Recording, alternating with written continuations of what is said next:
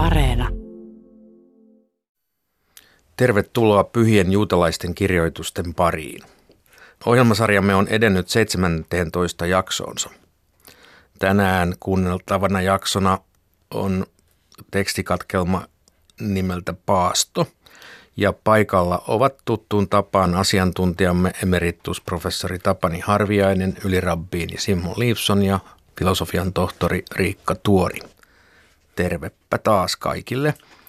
Kiitos. Hei. Miten johdattelisimme kuuntelijaa tämän tekstin pariin? No juutalaisuudessahan on useita paastopäiviä ja tässä lähdetään käsittelemään sitä, että missä yhteyksissä paasto tulisi esimerkiksi julkisesti tällaisten ää, yhteisten katastrofien takia julistaa. Lisäksi tässä on myös katsaus sateiden voimaan ja siihen, miten silloisella pyhällä maalla ja itse asiassa tänäkin päivänä sateilla ja vedellä on erittäin keskeinen merkitys, ja joka sitten läpäisee myös juutalaisen liturgian. Tällä evästyksellä me voimmekin käydä kuuntelemaan päivän tekstiä. Ta'anit moed, paasto, määrätyt ajat. Mistä lähtien sateiden voima, gevurat, geshamim, tulee mainita rukoillessa? Rabbi Eliezer sanoo, lehtimajan juhlan ensimmäisestä päivästä lähtien. Rabbi Jehosua sanoo, lehtimajan juhlan viimeisestä päivästä lähtien. Rabbi Jehosua sanoi hänelle, sateethan ovat juhla-aikaan kirouksen merkki, joten miksi ne tulisi mainita silloin? Rabbi Eliezer vastasi, minä en suinkaan sanonut, että sadetta rukoiltaisiin, vaan että mainittaisiin rukous, sinä, joka palautat tuulen ja annat sateen laskeutua aikanaan. Rabbi Jehosua sanoi, siinä tapauksessa se tulisi mainita aina. Sadetta ei rukoilla, ellei ole sateiden aika. Rabbi Jehuda sanoo, se, joka viimeisenä ohittaa arkin, lehtimajan juhlan viimeisenä päivänä, mainitkoon rukouksen, mutta ensimmäisenä arkin ohittava jättäköön sen mainitsematta. Pääsiäisen ensimmäisenä juhlapäivänä ensimmäinen arkin ohittava mainitkoon sen, mutta viimeinen ei. Mihin asti sateita pyydetään? Rabbi Jehuda sanoo, kunnes pääsiäinen on ohi. Rabbi Meir sanoo, kunnes Nisan kuu on ohi, sillä raamatussa sanotaan, hän lähettää sadekuurot ajallaan, antaa syyssateen ja kevätsateen niin kuin ennen. Marheshvan kuun kolmantena päivänä sadetta rukoillaan. Rabban Gamaliel sanoo, Marheshvan kuun viidentenä päivänä eli 15 päivää lehtimajan juhlan jälkeen, jotta viimeinenkin israelilainen saavuttaisi Eufrat virran. Jos Marheshvan kuun 17. päivä saapuu, eivätkä sateet ole vielä langenneet, tiettyjen yksityishenkilöiden on aloitettava kolmipäiväinen paasto. Öisin saa syödä ja juoda, ja työn tekeminen, peseytyminen, vartalon öljyäminen, sandaalien pitäminen ja sukupuolisuhteet ovat sallittuja. Jos Kislev-kuun ensimmäisenä päivänä sateet eivät ole vielä langenneet, tuomioistuin määrää kansalle kolme paastopäivää. Öisin saa syödä ja juoda, ja työn tekeminen, peseytyminen, vartalon öljyäminen, sandaalien pitäminen ja sukupuolisuhteet ovat sallittuja. Mikäli paastopäivät kuluvat eikä vastausta kuulu, tuomioistuimen on määrättävä kansalle kolme paastopäivää lisää. He saavat syödä ja juoda paastoa edeltävänä päivänä, ja työn tekeminen, peseytyminen, vartalon öljyäminen, sandaalien pitäminen ja sukupuolisuhteet ovat kiellettyjä. Kylpylät on suljettava. Mikäli paastopäivät kuluvat eikä vastausta edelleenkään kuulu, tuomioistuimen on määrättävä seitsemän paastopäivää lisää, joten yhteensä kansalla on 13 paastopäivää. Nämä jälkimmäiset paastopäivät ovat ankarampia kuin aiemmat, sillä kansan on lisäksi puhallettava shofariin ja suljettava kauppojen ovet. Maanantaina hämärän aikaan kauppiaat saavat avata ovensa raolleen ja torstaina ovet voidaan sapatin kunniaksi avata kokonaan. Mikäli paastopäivät kuluvat eikä vastausta edelleenkään kuulu, kaupankäyntiä, rakentamista, istuttamista, kihlajaisia ja häitä sekä lähimmäisen tervehtimistä on vähennettävä, sillä olemme kuin Jumalan nuhtelemat. Tiettyjen yksityishenkilöiden on jatkettava paastoaan siihen asti, kunnes Nisan kuu on ohi. Jos sateet lankeavat vasta kun nisankuu on ohi, se on merkki kirouksesta, sillä raamatussa sanotaan, nyt on vehnän korjuun aika. Mutta kun kutsun Herraa, hän lähettää ukkosen ja sateen. Siitä tiedätte, että pyytäessänne itsellenne kuningasta olette pahasti rikkoneet Herraa vastaan. Paastojärjestys. Minkälainen se on? Toorakäädöt sisältävä arkki viedään ulos kaupungin kadulle. Arkin, patriarkan ja päätuomarin päälle ripotellaan puutuhkaa. Muutkin antavat ripotella tuhkaa päänsä päälle. Yhteisön vanhin lausuu kaikkien edessä seuraavan nuhteen. Veljemme, Nineven asukkaista ei sanottu näin. Jumala näki heidän säkkivaatteensa ja paastonsa, vaan näin. Jumala näki, että he kääntyivät pahoilta teiltään. Profeetta kirjassa jatketaan vielä. Repikää rikki sydämenne, älkää vaatteitanne. Heidän on noustava seisomaan rukoillakseen. Arkin eteen tuodaan vanha ja esirukoilijana kokenut mies, jolla on lapsia ja jonka koti on tyhjillään, jotta hänen sydämensä olisi mahdollisimman valmis rukousta varten. Hänen tulee lausua kaikkien edessä yhteensä 24 rukousta, 18 rukousta, jotka rukoillaan päivittäin, sekä kuusi lisärukousta. Ne ovat muistorukoukset ja shofarot. Herraa minä ahdingossani huudan ja hän vastaa minulle. Minä kohotan katseeni vuoria kohti. Syvyydestä minä huudan sinua, Herra, ja nääntyneen ja onnettoman rukous. Rabbi Jehuda sanoo, muistorukouksia ja shofareita ei tarvitse lausua, vaan lausuttakoon niiden sijasta seuraavat jakeet. Jos maahan tulee nälänhätä tai rutto. Ja kun maassa vallitsi suuri kuivuus, Jeremialle tuli tämä Herran sana. Ja jokainen jae on päätettävä oikealla tavalla. Ensimmäiseksi päätökseksi hän lausukoon – hän, joka vastasi Abrahamille Morian vuorella, vastaa teille ja kuulee teidän huutonne äänen tänä päivänä. Siunattu olet sinä, Herra, joka lunastat Israelin. Toiseksi päätökseksi hän lausukoon. Hän, joka vastasi isillenne Kaislamerellä, vastaa teille ja kuulee huutonne äänen tänä päivänä. Siunattu olet sinä, Herra, joka muistat unohdetut. Kolmanneksi päätökseksi hän lausukoon. Hän, joka vastasi Joosualle Gilgalissa, vastaa teille ja kuulee huutonne äänen tänä päivänä. Siunattu olet sinä, Herra, joka kuulet huudon. Neljänneksi päätökseksi hän lausukoon. Hän, joka vastasi Samuelille Mispassa, vastaa teille ja kuulee huutonne äänen tänä päivänä. Siunattu olet sinä, Herra, joka kuulet huudon. Viidenneksi päätökseksi hän lausukoon. Hän, joka vastasi Elialle Karmelin vuorella, vastaa teille ja kuulee huutonne äänen tänä päivänä. Siunattu olet sinä, Herra, joka kuulet rukoukset. Kuudenneksi päätökseksi hän lausukoon. Hän, joka vastasi Joonalle valaan vatsassa, vastaa teille ja kuulee huutonne äänen tänä päivänä. Siunattu olet sinä, Herra, joka vastaat hädän hetkellä. Seitsemänneksi päätökseksi hän lausukoon. Hän, joka vastasi Daavidille ja hänen pojalleen Salomolle Jerusalemissa, vastaa teille ja kuulee huutonne äänen tänä päivänä. Siunattu olet sinä, Herra, joka armahtaa maan. Tapahtuipa kerran rabbi Halaptan ja rabbi Hanania ben Teradionin aikaan niin, että joku kulki arkin ohitse lausuen koko siunauksen alusta loppuun asti, mutta kukaan ei vastannut aamen hänen jälkeensä.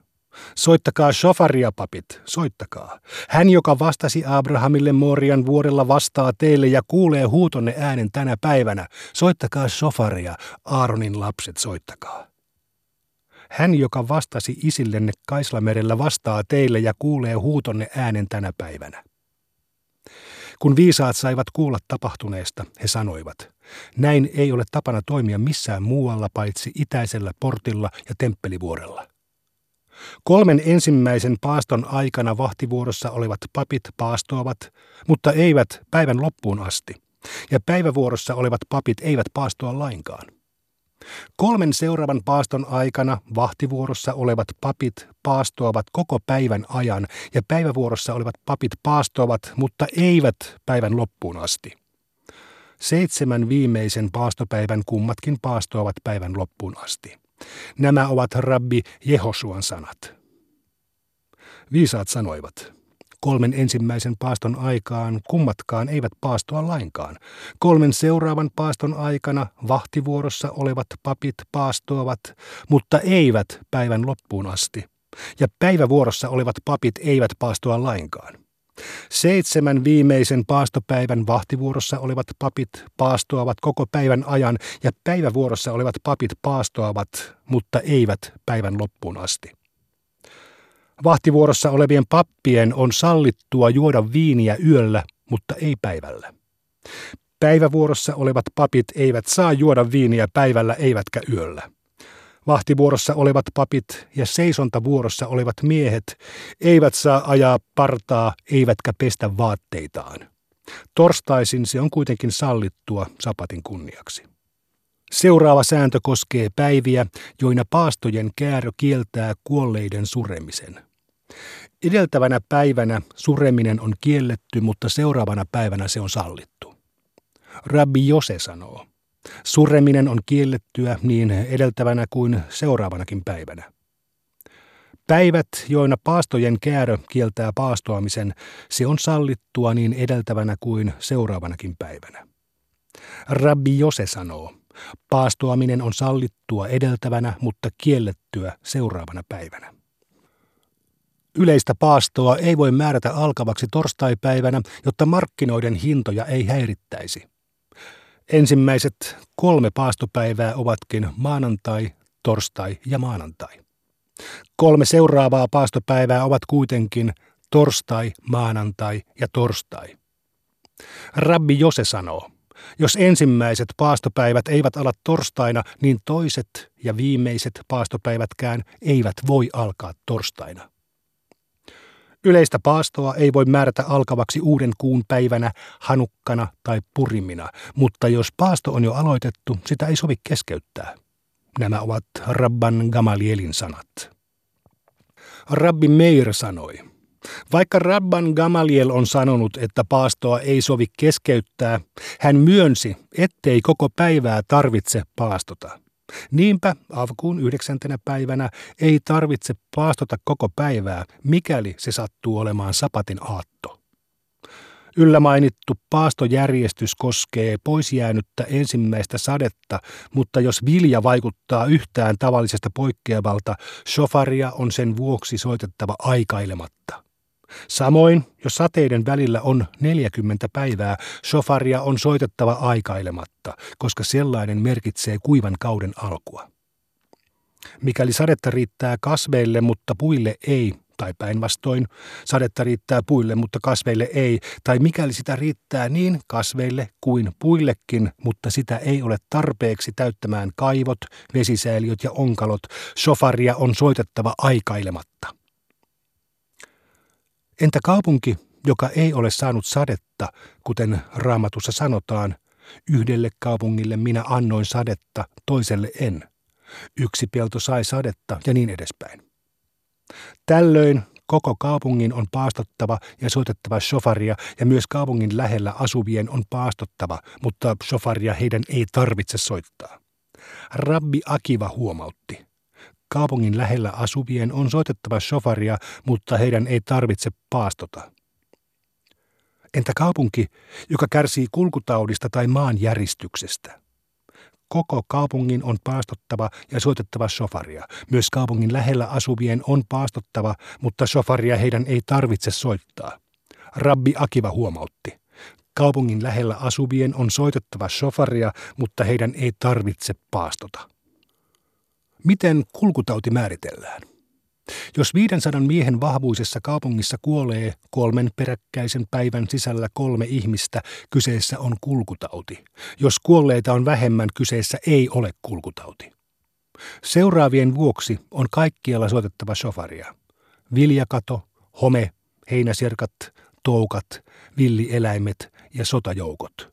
Kaikkien niiden takia on soitettava shofaria, sillä ne levittävät tuhoa edetessään. Kerran Jerusalemin vanhimmat matkustivat omiin kaupunkeihinsa julistaakseen paaston, sillä Askelonissa oli nähty taudin kuivettamaa viljaa, josta olisi saatu uunin täydeltä leipää. He julistivat paaston myös siksi, että Jordanin toisella puolella sudet olivat syöneet kaksi lasta. Rabbi Jose huomautti. Sudet eivät syöneet lapsia, mutta ne oli nähty lähistöllä kuljeksimassa. Seuraavien vuoksi jopa sapattina on soitettava shofaria. Kaupunki, jota vieraat kansat tai tulviva joki uhkaavat, ja laiva, jota myrskytuulet merellä riepottelevat. Rabbi Jose huomautti. Sofaria soitetaan avun pyynnöksi, ei pelkän anelun vuoksi. Shimeon temanilainen lisäsi, sofaria on soitettava myös kulkutaudin vuoksi, mutta viisaat eivät olleet hänen kanssaan samaa mieltä. Kaikenlaisten yhteisöä kohtaavien ahdinkojen vuoksi, kumpa säästyisimme niiltä, on soitettava shofaria rankkasateita lukuun ottamatta. Kerran honi kehän piirtäjälle sanottiin, rukoile puolestamme, jotta saisimme sadetta. Honi vastasi, viekää pääsiäisenä käyttämänne saviuunit sateelta suojaan, jotta ne eivät pehmenisi. Honi alkoi rukoilla, mutta pisaraakaan ei satanut. Mitä Honi teki? Hän piirsi maahan kehän, asettui seisomaan sen keskelle ja rukoili Jumalan edessä. Maailman Herra, lapsesi kääntyivät minun puoleeni, koska olen sinulle kuin oman perheesi jäsen. Vannon sinun mahtavaa nimeesi, etten poistu tämän kehän piiristä ennen kuin armahdat lapsiasi. Sadetta ripsoi muutama pisara. Honi sanoi, en minä pieniä pisaroita pyytänyt, vaan vettä tarpeeksi vesisäiliöihin, kaivoihin ja onkaloihin. Alkoi ankara rankkasade. Honi sanoi, en minä rankkasadetta pyytänyt, vaan hyvän tahdon, siunauksen ja armon sateita. Vettä satoi juuri sopivasti, kunnes israelilaisten oli paettava Jerusalemista temppelivuodelle sadetta suojaan. He tulivat Honin luokse ja sanoivat, Hetki sitten rukoilit sadetta, rukoile nyt samalla tavalla sateiden loppumista. Honi vastasi, menkääpä katsomaan, onko erehtyvien kivi jo kadonnut näkyvistä. Shimon ben Shetah käski Honin luokseen ja sanoi, jos et olisi Honi, määräisin sinut karkotettavaksi. Mitä minä teen sinun kanssasi, sillä sinä anelet Jumalan edessä ja hän taipuu tahtoosi. Olet kuin poika, joka kärttää isänsä, kunnes tämä täyttää poikansa tahdon. Sinusta raamattu sanoo, iloitkoot sinun isäsi ja äitisi, riemuitkoon sinun synnyttäjäsi. Shimeon ben Shetah käski Honin luokseen ja sanoi, jos et olisi Honi, määräisin sinut karkotettavaksi – mitä minä teen sinun kanssasi, sillä sinä teet syntiä Jumalan edessä ja hän taipuu tahtoosi. Olet kuin poika, joka tekee syntiä isänsä edessä ja isä täyttää poikansa tahdon. Sinusta raamattu sanoo, iloitkoot sinun isäsi ja äitisi, riemuitkoon sinun synnyttäjäsi.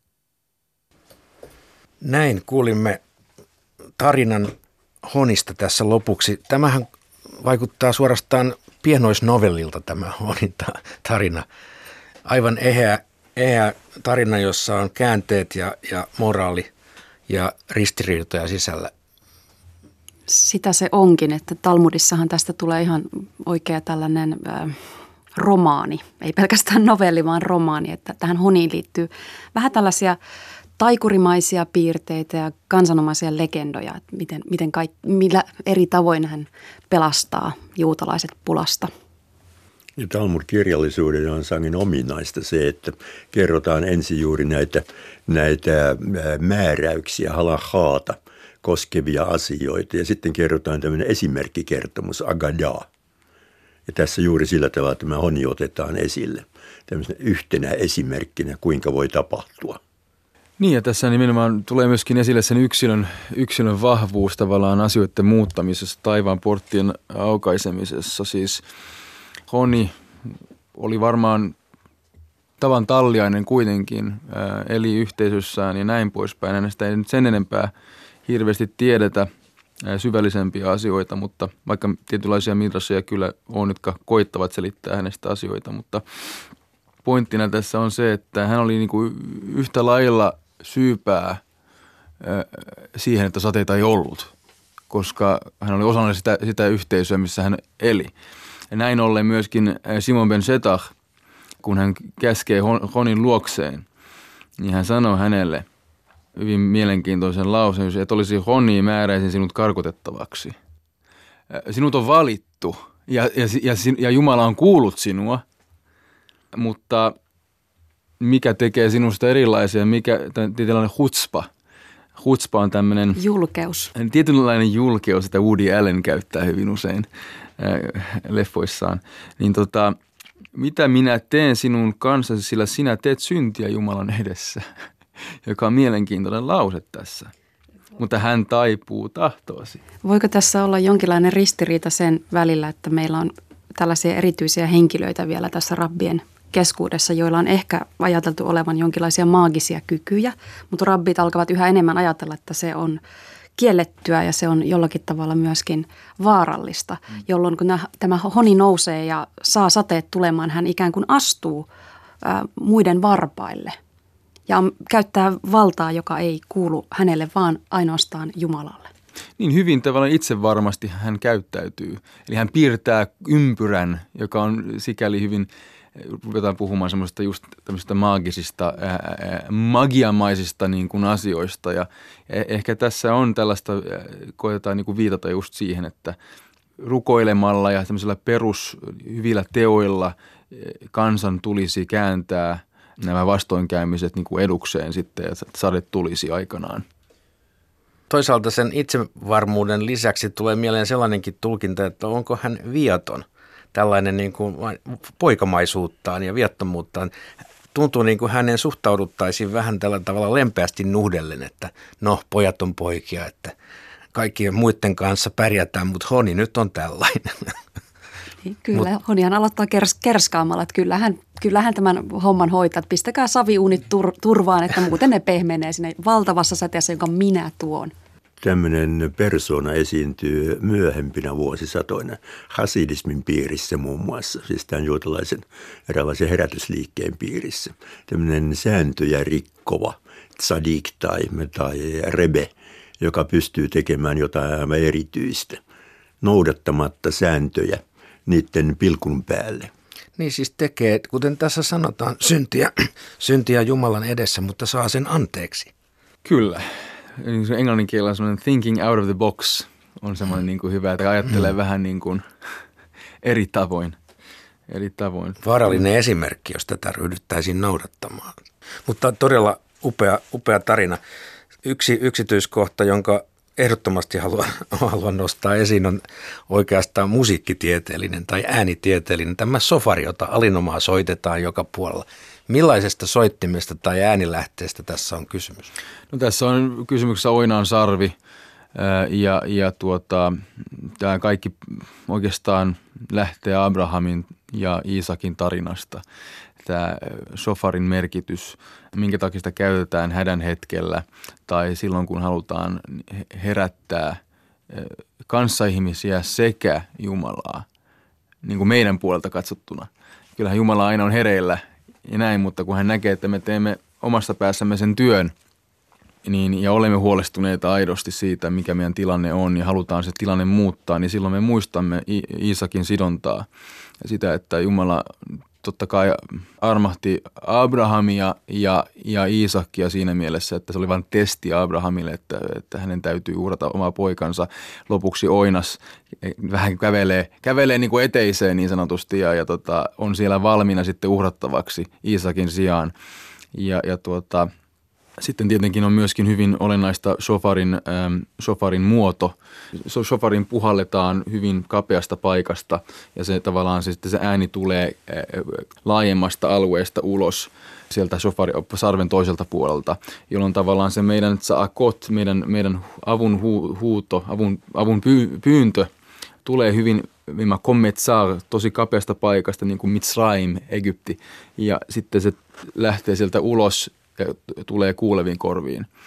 Eli tässä on tämmöistä vähän taustaa sille. Ja shofar on varmasti menoran, eli tämän seisenharaisen kynttelikön lisäksi yksi tämmöisistä vahvimmista juutalaisista symboleista. Ja jos nyt puhutaan tästä Mishnan äh, traktaatista paasto, niin juurina suur, suurena sovituspäivänä hän paastotaan koko päivä ja silloin myös sofaria soitetaan. Niin, eli sitä ei käytetä pelkästään avun pyytämiseen tai hä- tällaisena niin kuin hätäsignaalina. Tai, ja siitä on tullut osa liturgiaa. Niin, aivan. Hyvin on erilaisia, erilaisia shofarin puhaltamistapoja. Niin, niin monia ja tässä nimenomaan tässä Taanit traktaatissa käytetään termiä hitria, joka tarkoittaa tämmöistä teruaa, nimenomaan hätäsignaalin puhaltamista. No sitten näistä paastoamista koskevista ohjeista ja määräyksistä, joita tässä on tavattomasti ja hyvin yksityiskohtaisesti. Miten näihin nykypäivänä suhtaudutaan? No meillähän on Israelissa se, siellä on sellainen tapa edelleenkin, että joka seuraa tietyllä tapaa tätä, tätä Taanit traktaattia. Eli siis jos on ongelma, suuri ongelma sateen kanssa, eli sade ei, sadetta ei ole tarpeeksi tai sade tulee väärän aikaan hyvin, hyvin paha, pahalla tavalla, niin, tota, niin silloin, silloin määrätään tietynlaiset paastohetket – yle, hyvin yleisesti, yleisellä tasolla. Ja, tota, ja sehän niin perustuu tähän, tähän tapaan. Ei, ei tällaista niin kuin 13 päivän putkea kyllä ole ollut. En tiedä, en itse ainakaan oma elämäni aikana tällaista muista, mutta, mutta kyllä niin kuin tämmöisiä pieniä paastoja on kyllä tehty sateen puutteen vuoksi. Se on, se on varma. Ja sehän taas tulee muistaa, että, että silloin kun tämä traktaatti on laadittu, niin ei ollut enää jäljellä mitään pappisryhmiä joista täällä annetaan kovastikin neuvoja. Ja nykyjuutalaisuudessahan myöskään ei ole pappeja olemassa. Tosin semmoisia sukuja, jotka kutsuu itseänsä pappissuvuiksi. Mutta sinänsä rabbi ei ole pappi, vaan rabbi on pikemminkin ju, äh, juristi. Aivan. Niin, eli siis tällaisia niin kuin tässä tavallaan jyrkkenevässä ohjeessa, jossa annetaan kolme päivää lisää paastoa ja sen jälkeen laitetaan, kielletään sukupuolielämä ja laitetaan kylpylät kiinni, niin tällaista käytäntöä ei, ei enää ole. No siis joo, ei, et, tavallaan siis nykyään me ollaan tehty semmoinen niin sanottu ää, ää, keskitie. Eli silloin kun tavallaan tulee tämmöinen paasto, jos se tulee ensimmäistä kertaa – niin, niin me toimitaan oikeastaan niin kuin pienen paaston mukaisesti. Eli me emme ota sellaista sovituspäiväpaastoa, joka alkaa illa, illalla jo niin, jossakin vaiheessa iltaa, kun aurinko menee alas, ja sitten joka jatkuu seuraavaan iltaan, eli 25 tuntia niin sanotusti, vaan, vaan se on minoripaasto, eli, eli lyhyempi. Ja, ja silloin kyllä niin kuin me otamme sellaisen kannan, että mitään nautinnollisia asioita ei silloin tehdä. Kun tässä silloin oli kato vaihtoehtoina erilaisia, ne oli niin pitkiä, niin, niin siinä oli myöskin eri parametrit sitten, miten se itse asiassa toteutettiin. Mutta nykyään on otettu semmoinen semmoinen perus, peruskaava sille, mitä tapahtuu. Tietenkin jos olisi semmoinen tilanne, että se menisi oikeasti niin pahaksi, niin silloin totta kai, totta kai te tulkittaisiin samalla tavoin. Jos oikeasti voitaisiin näin sanoa, että Tilanne on vakava. Niin. Mm. Aivan. Ainahan se on, suurin, ainahan se on niin kuin Israelin maassa sillä tavalla vakava. Tämmöinen vertauskuvallinen asia siis siinä mielessä, että jonka olin kenties jo aikaisemmin maininnut, mutta, mutta Egyptin ja Israelin maan ero geologisesti tai katsoo luontoa on se, että, että tuota, Egyptissä on niili – ja, ja meidän tekstissä me mainitaan se, että Niili on niin, se on niin valtava ja niin suuri veden lähde, että sieltä tarvitsee vain ottaa jalallaan vettä pelloille ja asia on selvä. Kun taas Israelin maassa, niin, niin meidän pitää tehdä hyviä, oikeasti hyviä tekoja ja, ja rukoilla, toimia oikein ihmisenä, jotta sateet tulevat aikanaan – ja, ja, ja näin ollen se sateen suhde ihmisen tavallaan elinkeinoja, mutta se on niin, se on niin, tavalla, se on niin vahvaa, että se otetaan hyvin vakavasti, koska meidän pitää paastoa, me on tehty jotain väärin. Näin marraskuisen aamupäivänä, kun tätä ohjelmaa teemme, meidän on helppo eläytyä tähän sateen kysymykseen. Mutta nyt me päätämme tämän jakson ja toivotamme kuulijoille hyvää päivänjatkoa ja kuulemin ensi kertaa.